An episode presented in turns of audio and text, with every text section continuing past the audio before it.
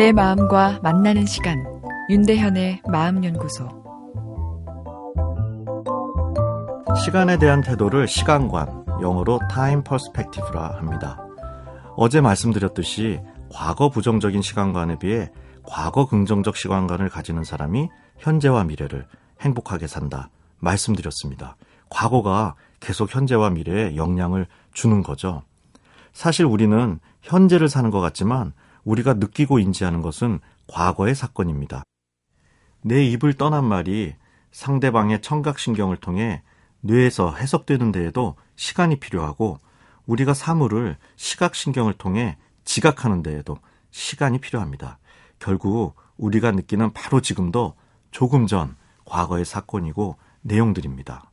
그래서 과거에 대한 기억이 아름답게 재구성되어 축적될 때 내 삶과 인생이 가치 있게 느껴집니다.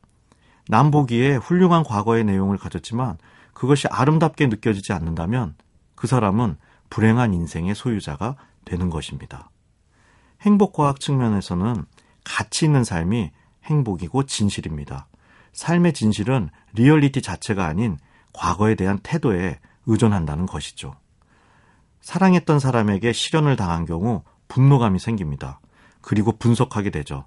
어떤 부분이 문제였는지, 누가 더 잘못했는지, 그 사람이 정말 날 사랑하기는 했는지, 내가 그 사람을 정말 사랑하기는 했는지. 그러나 이성적 분석을 통한 수사는 과거를 부정적으로만 재구성하기 일수입니다. 우리의 삶은 절대선, 절대악으로 나누어 있지 않고 섞여 있는 것이 대부분입니다.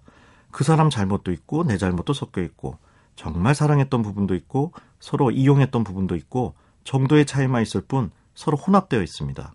그렇기에 그 연인이 좋은 사람이냐 나쁜 사람이냐 이런 수사보다는 내가 그 연인의 어떤 부분에 내가 끌려서 만났을까 하는 이런 질문들이 더 좋습니다.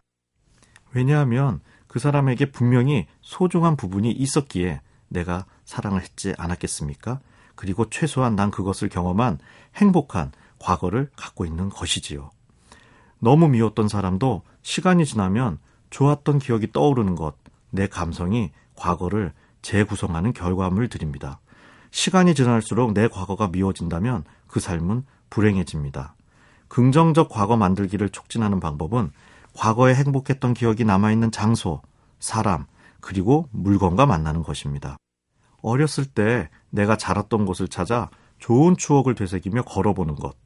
그리고 오랫동안 보지 못했던 친구와 만나서 어릴 적 철없이 놀았던 재미난 추억을 함께 회상해 보는 것.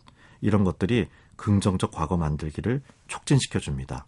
오늘 과거의 멋진 기억과 만나보지 않으시겠어요?